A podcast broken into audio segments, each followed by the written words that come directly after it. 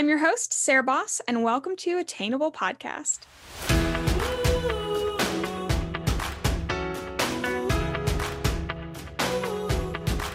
Hi, guys, and welcome to the Attainable Podcast. I'm super glad you're here. If you're new, my name is Sarah Boss. I'm your new best friend or internet grandma, depending on where you're coming from.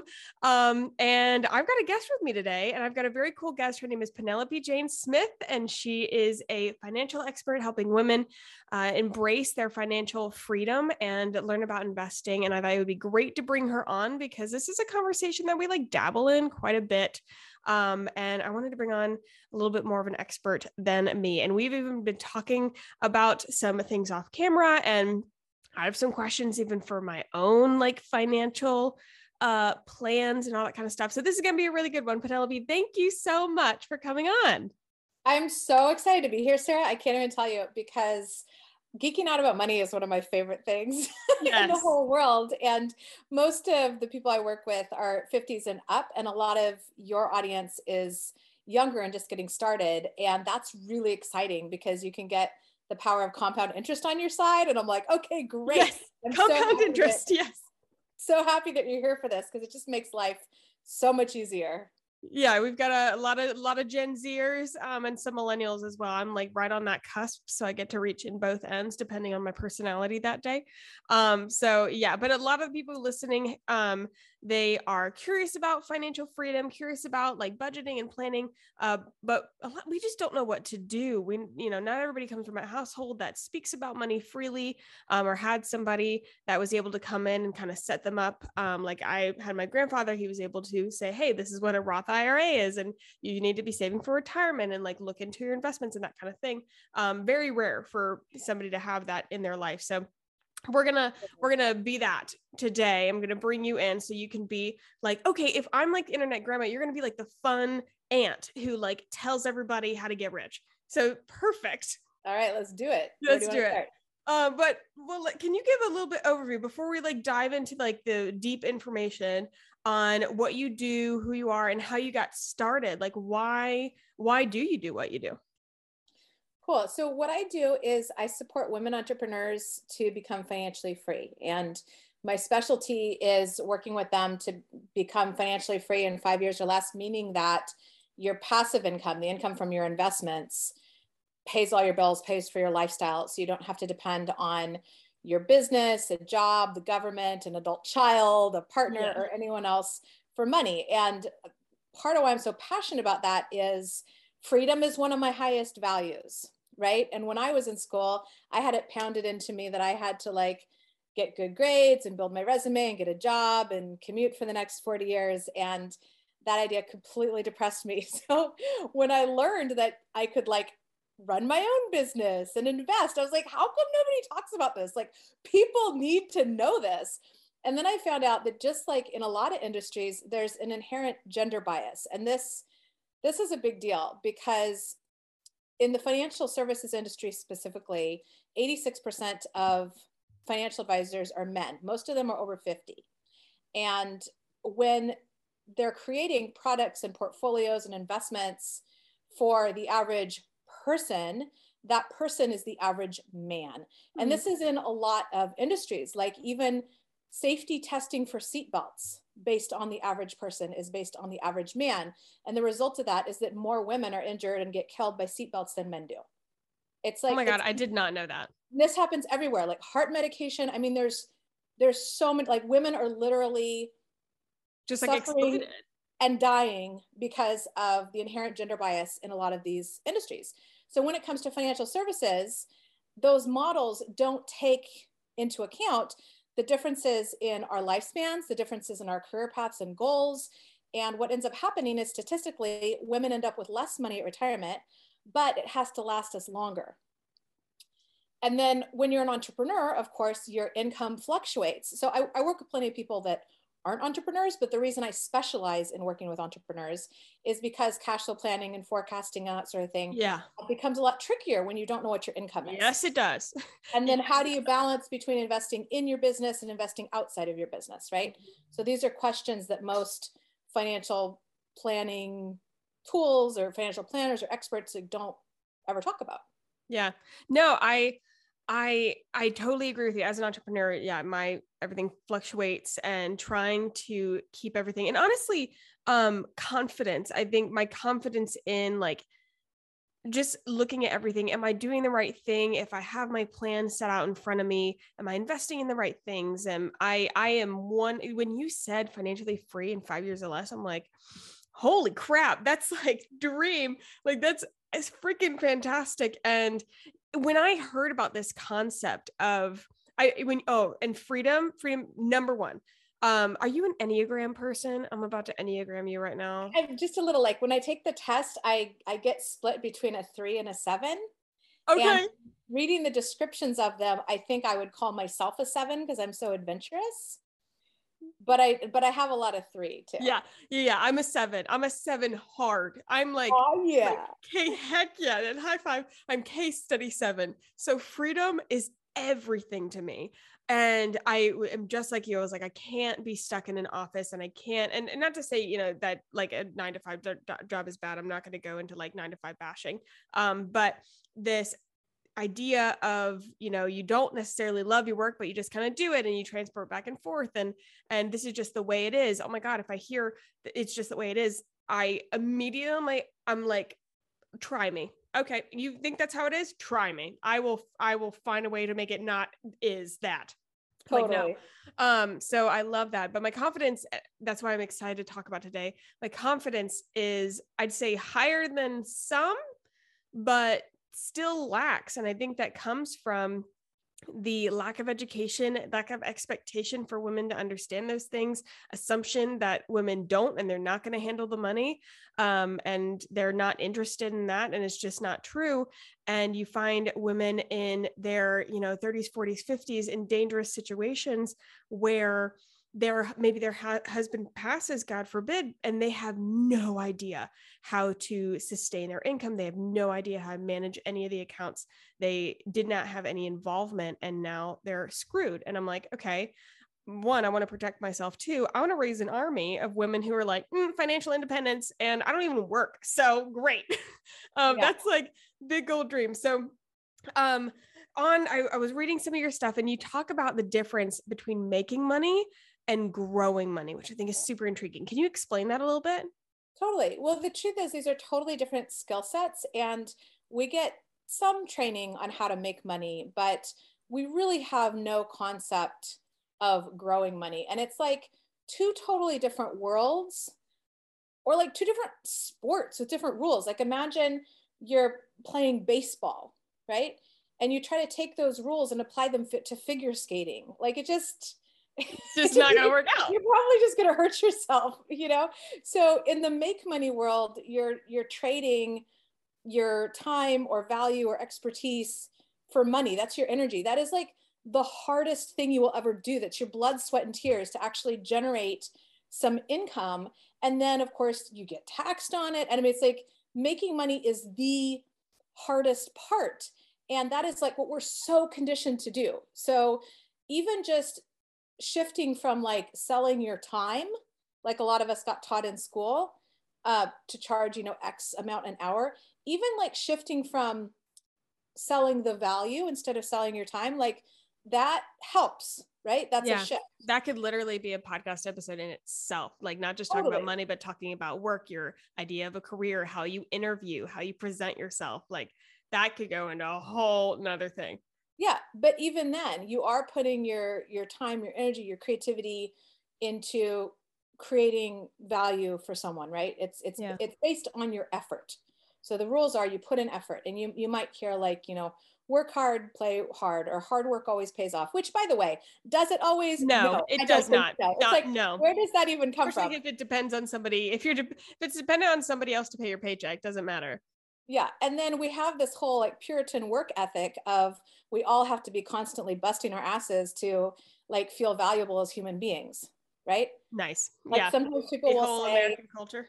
Yeah people will say like how are you doing? And if i say i'm busy they go oh that's good. I'm like what? Why is that good? Like i don't I've never know? heard somebody say it like that before. It's That's weird. So funny. There's there's this whole like adrenaline lifestyle hustle culture that I'm just not into. I mean, you've you've probably even talked to people about like creating side hustles, which Yeah. you know can be helpful, but like I I don't want more hustle. Yeah. It's not what I'm Yeah, we're for. not we're not into hustle culture here. Like Yeah. I know that hustle culture is anti-freedom. That's just Yeah. tying yourself to a job that you created.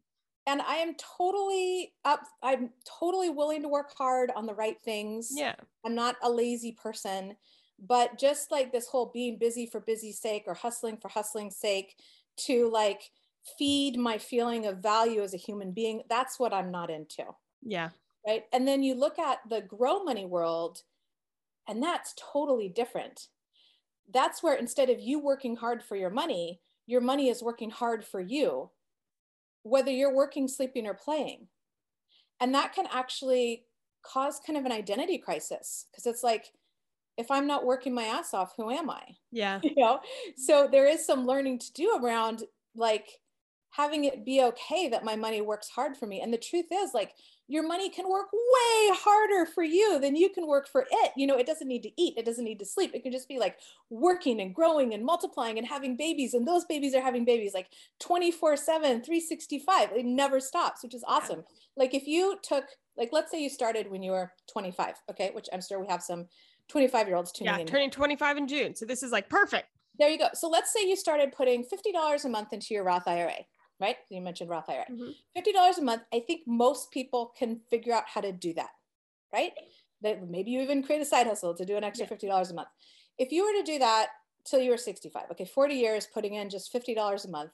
Well, $50 times 12 times 40 is like $24,000, I think. Oh, uh, that was I listen, I love math. I don't do it in, mentally. Okay, I, I could jump, I could double check, but I Yeah, think it's, I think pull it's $24,000. calculations right now. Okay. I can let's be your so- calculator. 50 times 12 times 40 yeah okay i was right $24000 Okay. okay Good job. so you've you've taken $24000 over 40 years from the make money world and you've put it into the grow money world okay Yeah. now let's say you can get a 15% return on your money which we can talk about like how to get that and is that realistic and adjust it up and down or whatever mm-hmm. but like let's say you're able to average 15% over 40 years your money would grow to over 1.1 million right and since it's in a roth ira you would be a tax-free millionaire because guess what you can take that money out tax-free Yeah.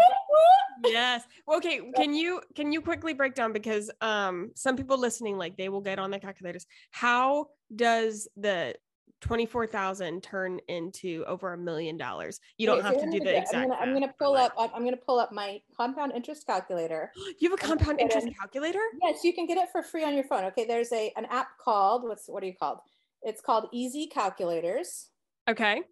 easy calculators Yes. And uh, one of the calculators on here, you have a loan calculator if you want to figure out mortgage payments, and you have a compound interest calculator if you want to figure out this sort of thing. oh my god, this is so great. Awesome, right? I'm putting in monthly deposit of $50 and I'm going to put 480 months, that's 40 years, and I'll put in 15% interest and click calculate. Okay, that actually, that's more than I thought. It's actually 1.57, Oh my god. right? So over one and a half million dollars. Yeah. So you have 1.57 million dollars in change. Okay. Um, you put in 24,000. So like most of it, you know, 1.54 and change is your money growing for you. Yeah. How are you gonna how are you gonna generate that and pay taxes on that and make that happen? Like it's just um your money can grow and work harder for you than you can work for it. So Yeah. there is this piece about just like let it do its thing Yeah. right because again the making money is the hard part and that's what everybody's so focused on in fact i had i was having a conversation with somebody that was considering working with me and they had you know i think like a hundred or two hundred thousand dollars in assets and they were like well i really need to like do create my online course first and get some income coming in from my online course before i learn how to invest my hundred thousand dollars i'm like what that's that's insane if you take like two hours to learn how to invest that hundred to two hundred thousand dollars, that can finance your whole course. That's going to make your life so much easier. So I, I feel like people really focus on what's going to be the hardest thing they can possibly do versus Yeah. well, they feel they, you know, we've been taught like if you work hard and you get paid well, and like that is that only stream, like the making money. It's like, okay, if you want to be rich, then nobody looks at, not nobody, but typically, you know, we're not looking at investments and uh, these like quote easy methods we're looking at okay if i want to make a lot of money i got to get a better job or i got to ask for a promotion or like something like that relying on somebody else and these paychecks when in reality like as soon as you you learn the concept of compounding interest mind blown oh. mind blown um so okay we're going to talk about investing and that's going to be like super exciting um but let's start let's start at like the basics so you talk about cash flow forecasting um and how does that relate to budgeting so i i often use cash flow planning or cash flow forecasting instead of the word budgeting because budgeting makes people instinctively feel like tight or contracted. Mm-hmm. And that's not what this is. So, a cash flow plan or cash flow forecast is a plan for the cash that's flowing in. It's income based. So, how are you going to allocate your income? And depending on how you allocate your income, that puts you into a certain cash flow pattern or or cash flow cycle. So, the typical cash flow pattern of a poor person is some money comes in and it goes out and they're back at square one the typical cash flow pattern of a middle class person is some money comes in, they use some of it to buy things that are actually going to increase their expenses, like taking on student loans, buying a mm-hmm. car with a loan on it, uh, buying a house with a mortgage on it. And so now their expenses increase and their lifestyle increases, and now they have even more expenses. that comes out the expense column. The cash flow pattern of a wealthy person is they also have income coming in. They use some of that income to invest in assets that give them passive income. Yeah. And then they can reinvest some of that passive income into more assets that give them more passive income. And that puts you into this really lovely prosperity cycle where your money is growing for you and then that money is generating more money and then that money is growing for you and life gets easier and easier and easier and easier. So those are oversimplified obviously like it's yes. not like wealthy people never borrow money or never have expenses but if it, it allows you that awareness to say okay every time income comes in I have a choice Am I going to reaffirm the cash flow pattern of a poor person by just spending everything I make?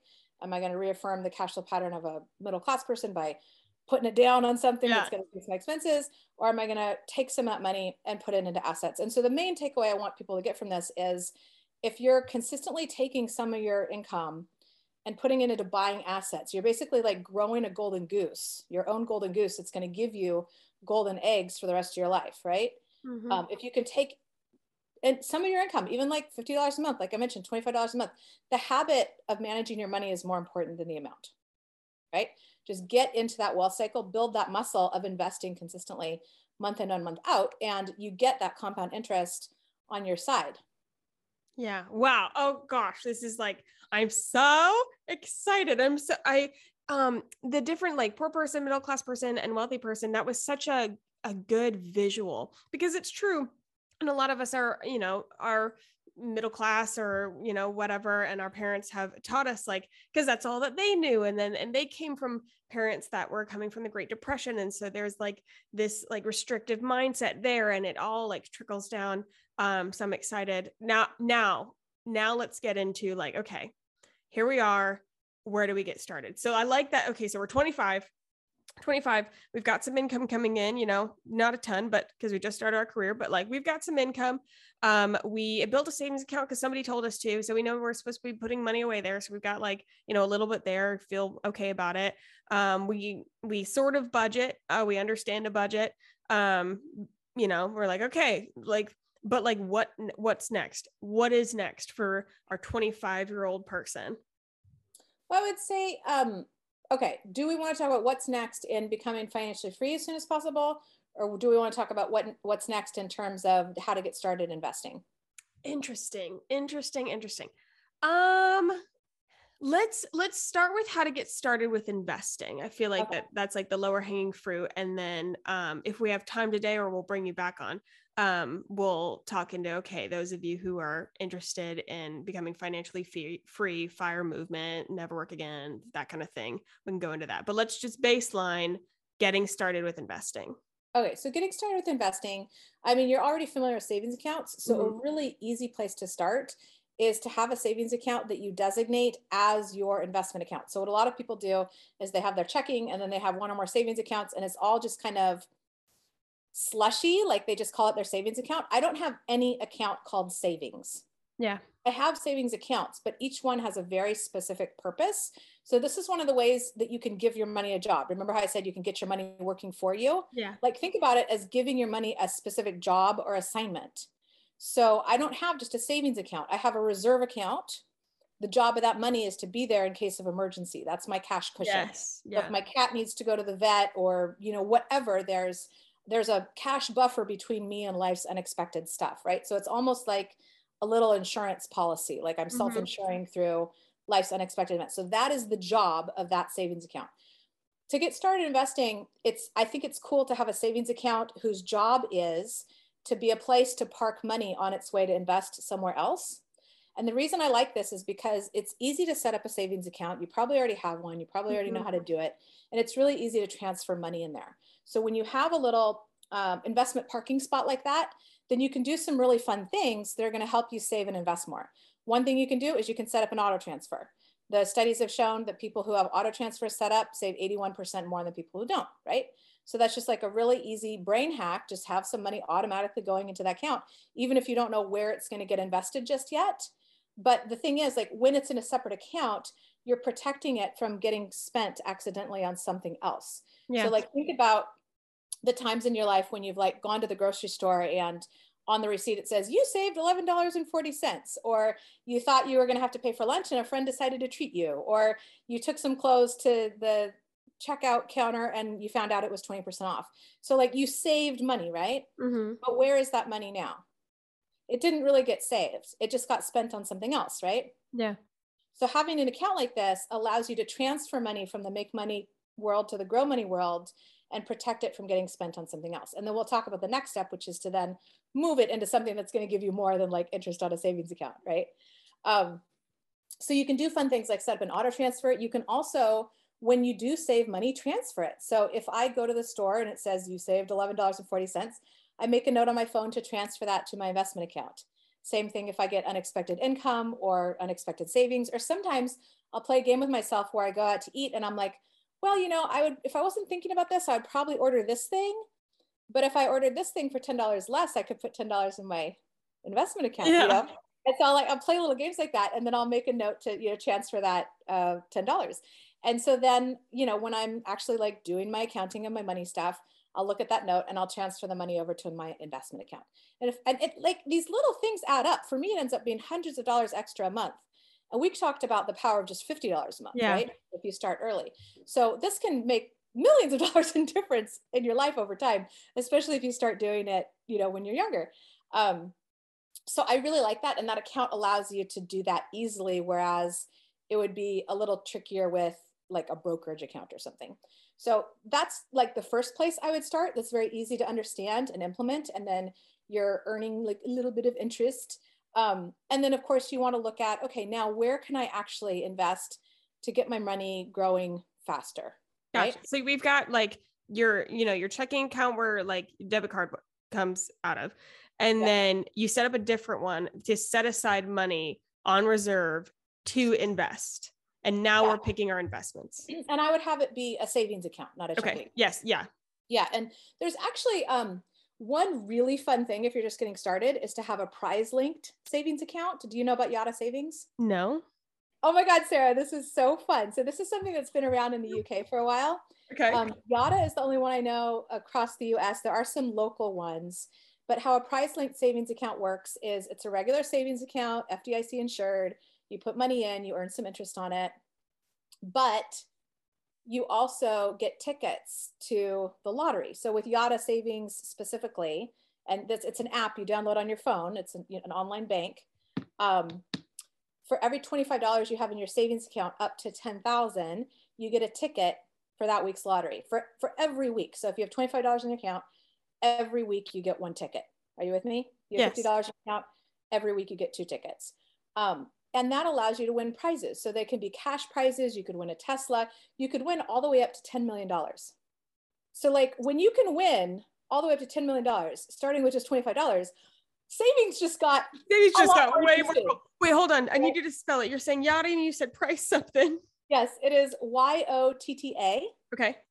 Y-o-t-t-a savings is the specific one i use Okay. but you can look wherever you are in the world google prize linked savings account Okay. I see now. Yeah. and you can look in your area and see if they have one and i, I was one number away from winning a tesla one week No.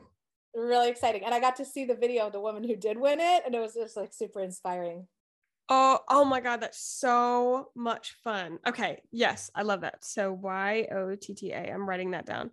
Yeah so you could park your money somewhere like Yotta um, while you're waiting to invest Does it have? Does it also uh, accrue interest, or is it just the lottery? yes yeah yeah, yeah. no it What's has its it's actually like 0.2 interest so it's Oh wow, pretty. as, it's not as good as like ally bank or some of these um, but it's better than like bank of america or wells fargo that pays Oh. like Oh my God, I mm, Bank of America. it's like why do you even why do you Why even to why bother?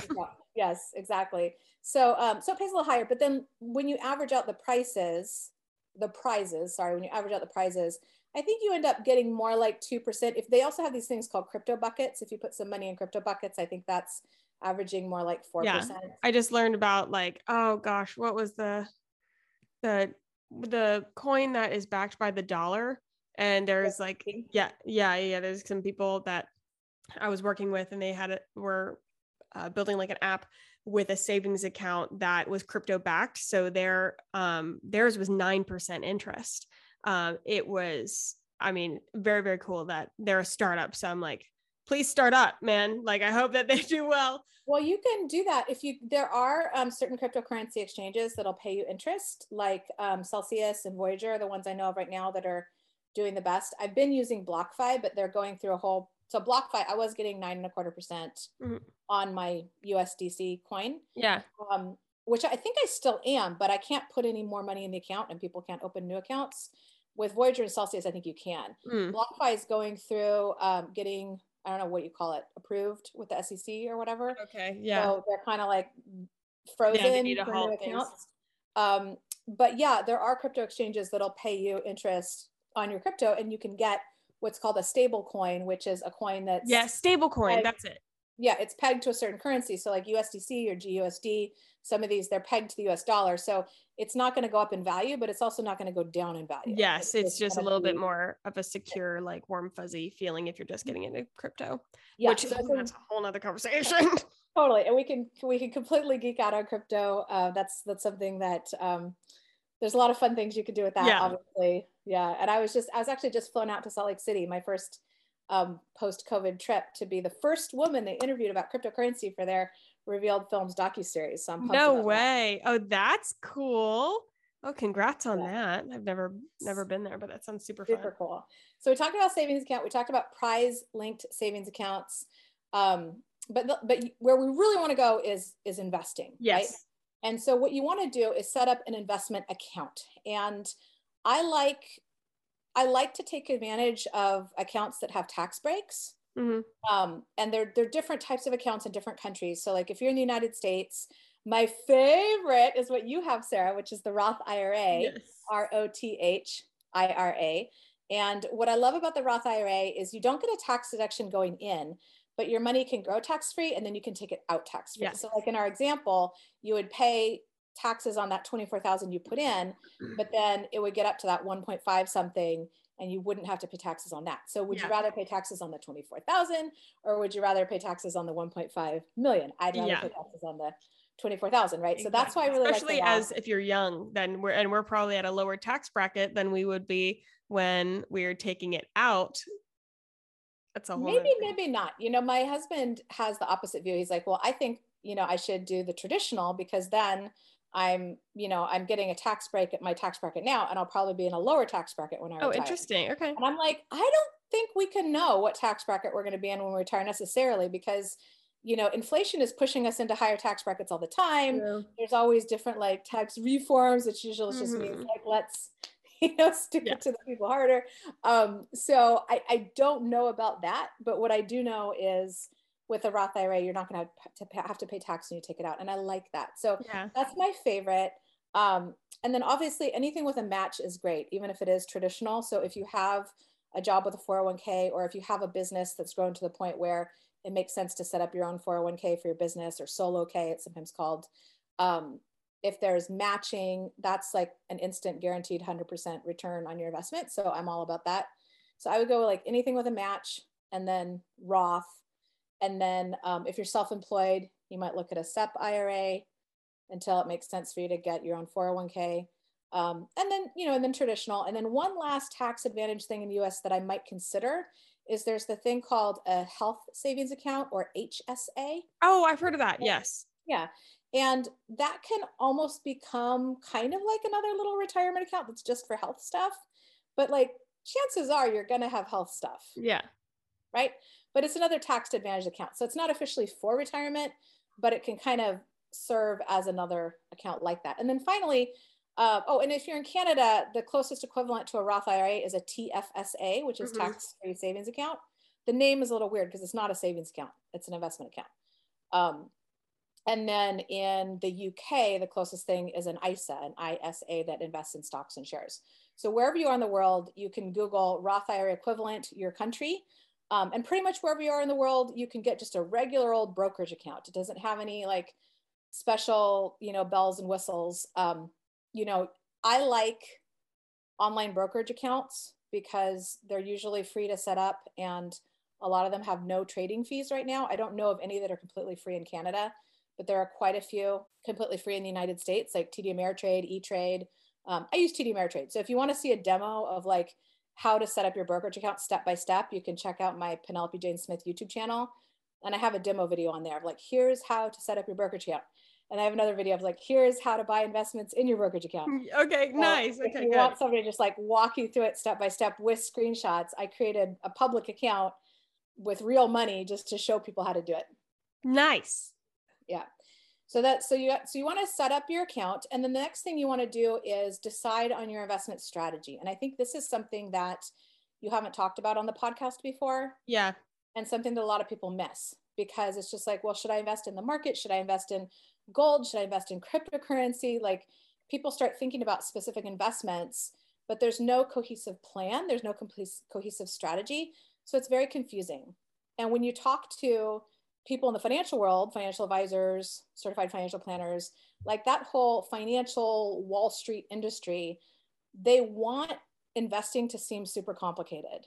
So you just hand your money over to them and you're like, take care of it for me. I couldn't possibly understand. This kind of goes back to what you're talking about yeah. like our conditioning and education right? Yes. So we've been conditioned to think that investing is super complicated.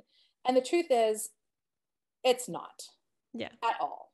It's super easy and um, if you if you just have a little bit of financial education which we're getting here on this podcast um, so we can talk about investment strategy but the point is a strategy is a clear plan based on real data for protecting and growing your money so if you want, we can dive into like specific strategies. Let's know exactly yeah, yeah, okay. no, let's do it. And I want to, I want to also clarify some things um, for those listening, and then just knowing where I was before I learned about a Roth IRA. So Roth IRA, like the traditional 401ks, these are investment accounts to save for retirement. There is like a date that you can take them out, those type of things. This is not yet like an investment account where you are like actively getting passive income that you can then liquidate or take out right now. That's different, right?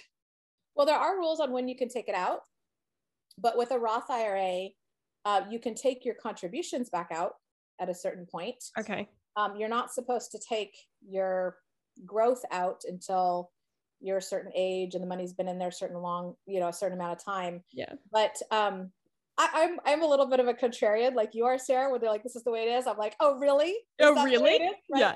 So when they're like, "Well, you can't take money out of your IRA," you're like, "Well, what if I did? Right? What, what if I did? What if I wanted? Like, how how are you gonna stop me?" So basically, um, if you take money out uh, before the the time and all of that, you pay you pay a penalty, right? Yes. And people don't like penalties. It's the cost of doing business, right? Mm-hmm. So let's say it makes sense to take it out sooner and you're like, okay, well, there's a 10% penalty. Okay, I'll pay it. You know, I had when um, when they made the they did the thing where they made health insurance mandatory, and it was like, oh gosh, what was it? It was like, okay, if you don't buy health insurance, you're going to be fined. I was like, okay, how much is the fine? Yeah. And I, I find out, I'm like, I'll just pay it. Like, so I'll just pay it. when, when somebody like says, oh, or there's a fee or a penalty, I'm like, well, how much is it? And then like looking at the overview of what I want to do with my life, Yeah. I'll, I'll what would pay it if actually save money? right? Yeah. I have I have health insurance now, and I'm super grateful. But there was a time where I was like, I don't want to spend five hundred dollars a month on health insurance. I'd rather just pay the fee. Um, at this point, I'd probably rather have the health insurance. But Yeah. what I'm saying is like it just it just, you got to look at the whole picture. And if there's a fee, there's a fee. There's fees with financial advisors too. And if they're doing a good job, it's worth paying. Yeah. And if they're not, then I don't think it's worth paying. Yeah. Okay. So this is so we are we are uh we've set up our account, our investment accounts. We are currently investing for our retirement. Yeah. Right. Okay. So, well, for retirement, or I mean, just any investing. Okay. Okay. But what I like about these accounts is they give you tax breaks when you're saving Mhm. for retirement. Okay. And, you know, we think of retirement as an age, like retirement is, um, True. you know, 65 years old, right? But part of the reason I prefer the term financial freedom is it's not, it's not an age, it's just a number. Yeah. And it's like, when, when is your passive income more than your expenses? You're financially free. You can do Yeah. that at 85, you can do that at 25, like 65 is completely arbitrary, but it's not actually arbitrary. It's based on Social Security. So mm-hmm. how they figured this out was they're like, okay, if we make the, reti- the retirement age 65, most people will die before they need Social Security. We won't have to pay. And if we do have to pay, we won't have to pay for very long. So it's based on the average lifespan when the Social Security program was set up. And we've all been conditioned to think of it as 65. Yeah. Oh, interesting. Yeah. I'm, uh this I mean all these are I've talked a lot about the book Financial Freedom by gosh. You know who I'm talking about? Oh wait. Grant Sabat Sabatier. I You- don't know. oh, oh my god. Penelope, you're literally like speaking the book. Like you're going to read it and laugh. Okay. Yeah you're you're going to re- I, I cannot believe you have okay it's very very good. Um and that's how i got like really introduced to the like the financial freedom. And you said like retirement isn't an age it's a number. Um i've done i did a podcast episode at least one talking about like calculating your number and like that literally is what you need like that's how you know how much you need to save or invest in order to get like be able to like not work.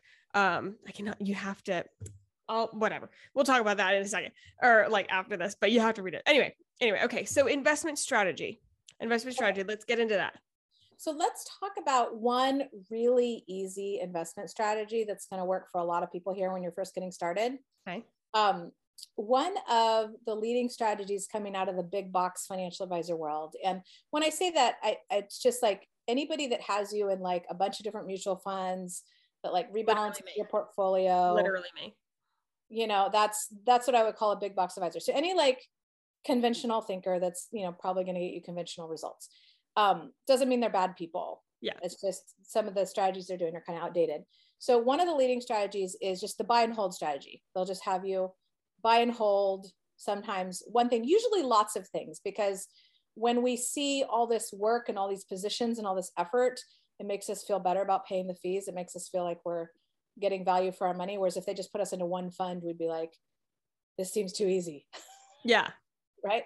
So with the buy and hold strategy, that's where you just put money into the market consistently and you can decide like on what split. We can talk about that, you know, in a minute. Um, for example, Dave Ramsey, if you listen to him, you know, his strategy is you buy and hold and he suggests four different types of funds. So having a growth fund, a growth and income fund, an aggressive fund, and an international fund.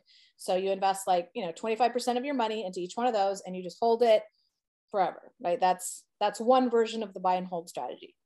Um, and it's fine, it- you know, that these the strategy will work. It's just there there's pros and cons with every strategy. So Mhm. what I like about the buy and hold strategy is it's passive. I mean, if we're talking about passive income, that is pretty passive. And the truth about passive income is it- it's a spectrum, right? So like just putting money into a buy and hold strategy where you're just like buying a fund and that's it. That is a lot more passive than like rental real estate. And I've had, you know, 35 properties all over the United States. And I will tell you that even with property managers, it's not completely passive. It's, Yeah. it's- Yeah. there's a range. So what I like about it is it is quite passive. You can set it and forget it. And that I love, love, love that part. Um, the cons to the buy and hold strategy are first of all, you um, expose yourself to big market crashes and corrections. So, like, you know, the 2008 financial crisis or the dot com bubble, like where, you know, the market goes down 50, 60% and it can take five to six years to recover. Who you have to just breathe through that. Yeah. You know, and you have to just be like, okay, that's just part of the game. But I know that, like, over time, you know, the market goes up. Um, sure hope this doesn't happen like right when I need the money, right?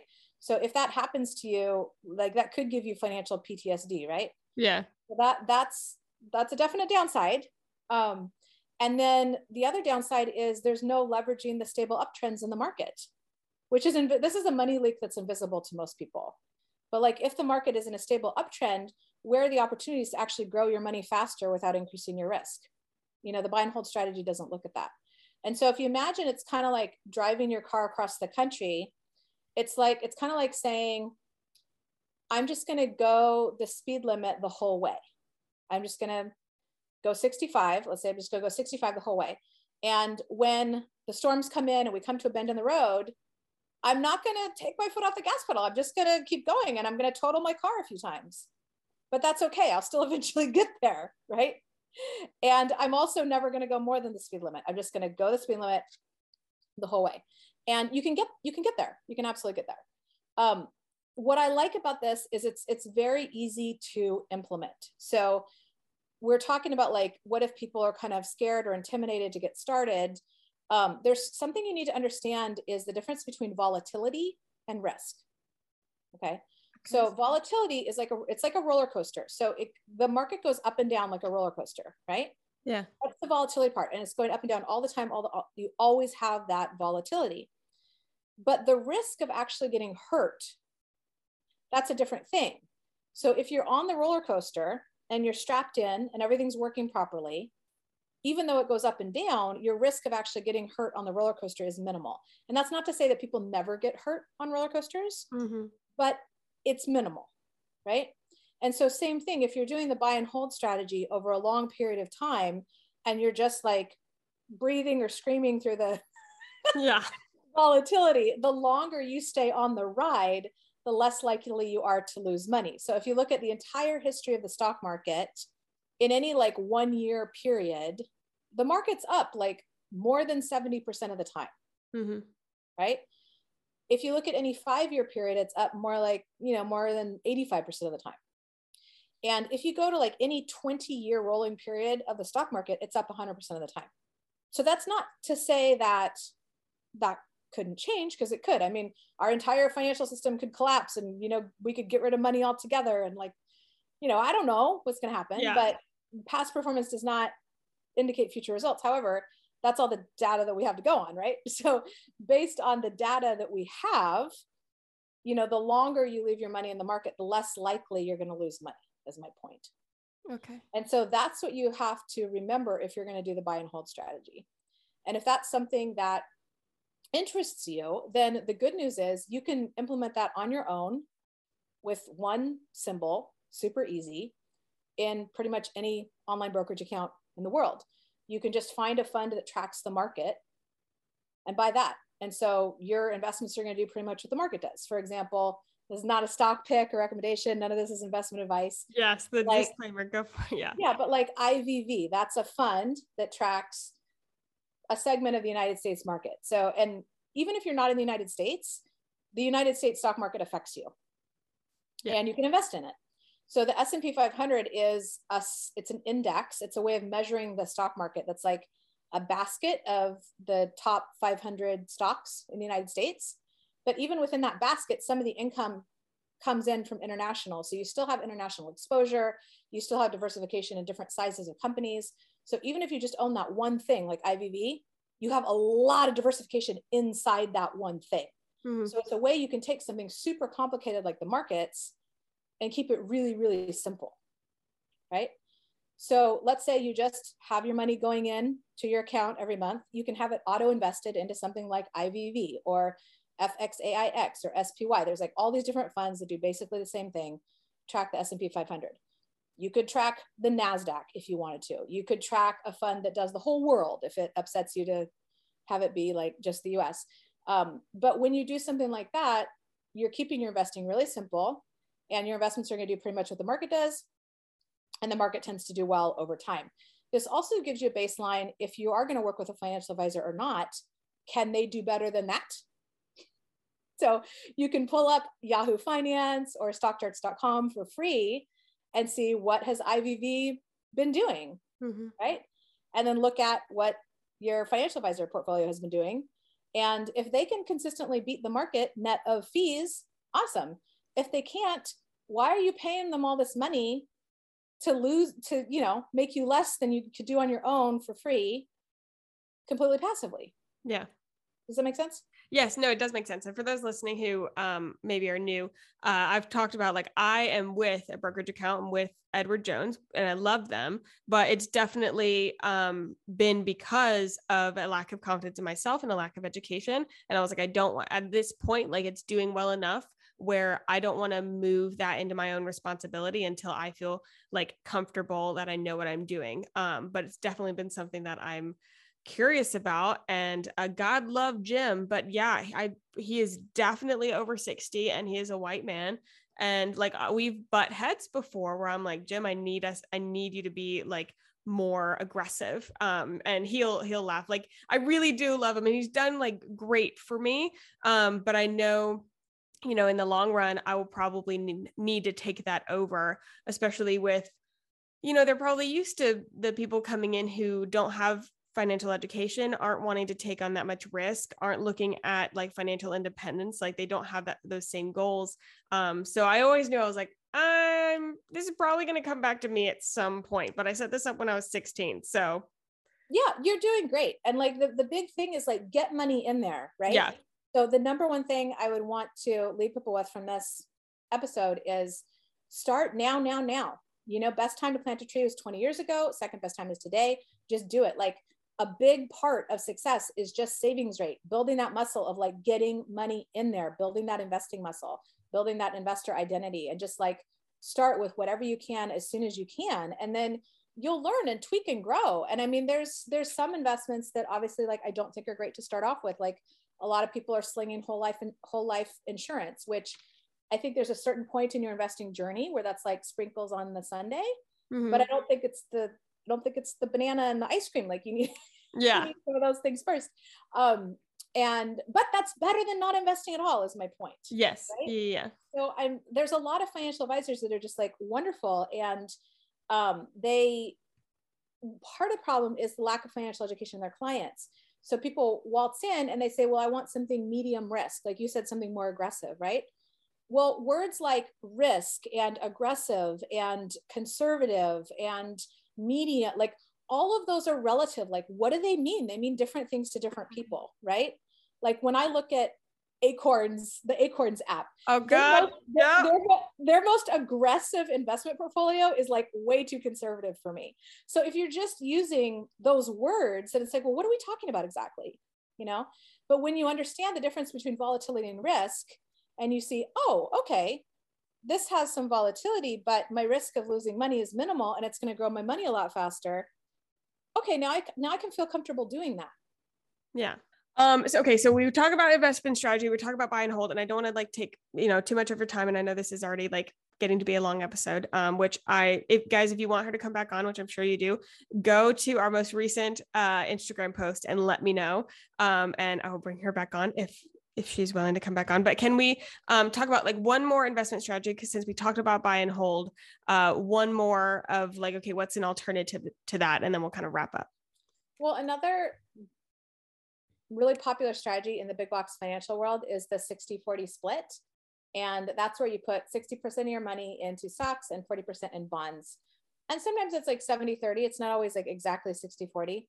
Um, so if we go back to our driving across the country analogy, um, the 60 40 split is like driving the whole way with one foot on the gas and one foot on the brakes which is not like not ideal for your car so it's going to slow you down but you're not going to crash quite the same way that you do with the um, buy and hold so it's like when you hit the turn in the road you'll already be 40% on the brake even though you'll also be slower at the times when there's no turns um, so this strategy is all over the place in the big box financial advisor world. It's very popular. The thinking is that when stocks go down, bonds will go up, right? Which, you know, bonds were on a bull market for the last like 35 years. So that was true in the last couple of big crashes. But if you look at what's, what's happening in the markets now, it's not true anymore. Bonds are not the safe haven that we've been taught to believe they are. So I I'm mentioning that strategy because it's so popular, but I don't think it's a good idea at this point. And again, yeah. not giving financial advice, but if you look at like an actual price chart of bonds, bonds are not doing well. They're losing money. They're not they're not acting like the safe haven that we've been trained to think they are. Yeah. So if you have a lot of bonds in your portfolio, it's just it's just something to consider, right? Um, the strategy that I follow is you said one more, I'll give you two more. Um, it's called MPX. MP stands for market probability. And X stands for that X factor of like where can you safely accelerate the growth of your money. So we it's like beyond the scope of what we can get into, but I want to make you aware of it because I wish yes. I had been aware of it when I was younger. Um, so how the MPX strategy works with the drive across the country is when the sun is out and the skies are blue and the road is dry and clear and straight, you hit the gas and you might even go over the speed limit if it's safe. Yeah. Right. And then as you see the clouds start coming in and the turns in the road coming, then you gradually slow down. And as the skies clear and the road becomes straight again, then you gradually speed up. And so instead of investing based on your self described risk tolerance or your age, you're investing on probability. What's going to give me the highest probability of protecting it, protecting and growing my money based on what's actually happening in the markets right now. So it's not it's not timing the market. It's aligning your money with what's actually happening in the market. And so the the pros of MPX are it's a lot more peaceful because you don't have to worry about like, oh my God, what happens if the market goes down 50%? It's like, well, I'm not going to participate in that. Yeah, no, I'm just not going to do it. you know, so I don't need to worry about that. Um, it's also pretty easy. Like it takes, yeah, I mean, probably max like an hour a month to implement. Okay, I was going to say, I was like, this sounds like it's it's harder. It's not. It's okay. well, I mean, it's harder than doing nothing. Yes, right? true. But you actually have to have like some awareness. You need to like look at a price chart every week or two, and if the market goes into red light mode, you need to look at a price chart like every day you know, and see if there's anything you need to do. Because the presupposition with the 60 40 split and the buy and hold is that you'll never see those turns in the road coming. But in the reality, in reality, there's many signals. Yeah. Before the market crashes 50% for you to like slow down and hit the brakes and, and start stepping out. Um, so that's the reality, and that's what we're aligning our money with. So that's um, so it's it's more peaceful. And then obviously, since you're not taking the big crashes and you're leveraging the stable uptrends, the performance over time is better. Like if you look at, you know, the performance of the S&P 500 buy and hold versus MPX, MPX is probably like at least double. Mm-hmm. Um, that's with just asking one question, should I be in or out of the market? And then the second question is, well, if in the market, then where? If out the market, then if out of the market, then where? Like, where's the best place for protecting and growing my money? Uh, so that could be more, you know, than twice as fast as the buy and hold over the last like 20 years or so. Yeah. Uh, the downside, the downside to MPX is it is not set and forget. That's the biggest downside. You have to actually look at it, you know, and it's not hard. It's not like day trading. Yeah. Oh yeah. Yeah. yeah. Oh god. Yeah. I was gonna say if we're gonna be talking, to, that's what I thought this was gonna be like, like day trading. I was like, I love that. Um, no, I can't do that. No, this sounds like a lot more attainable. And honestly, I it's you know it could be a downside to not like set and forget but i find that to be like an upside like it is just enough active like it needs just enough of my attention where i'm staying on the pulse and i'm forced to like understand what's going on and versus like if things are set it and forget it like that may seem convenient but oftentimes that leads to forgetting about it and it not actually doing what you want it to do and you don't notice it until a lot later and you miss opportunities yeah, totally. So if that's something you're interested in, we talk more about that at my Financial Freedom 101 event. So if it's something you want to learn more about, then that might be an area that you want to go in. Um, and actually, for for people who are listening to the Attainable podcast, we have a special link set up where if you want to come to my Financial Freedom 101 event, that's a it's a three day online event, so you don't have to travel And in just three days, you get the tools to become financially free forever. You'll learn all about how I do cash flow planning and cash flow forecasting, how to turn your business, if you have a business, into a vehicle for generating wealth and freedom. You know, we'll go deep into investment strategy, we'll go deep into money management. So you'll get the financial education that you never got at home or in school. So the special link for that, because if you go to my website, realprosperity.com, it's 500 bucks. If you use this link I'm going to give you, it's a $97 seat deposit, which you get back. So it's a full scholarship for being part of this community.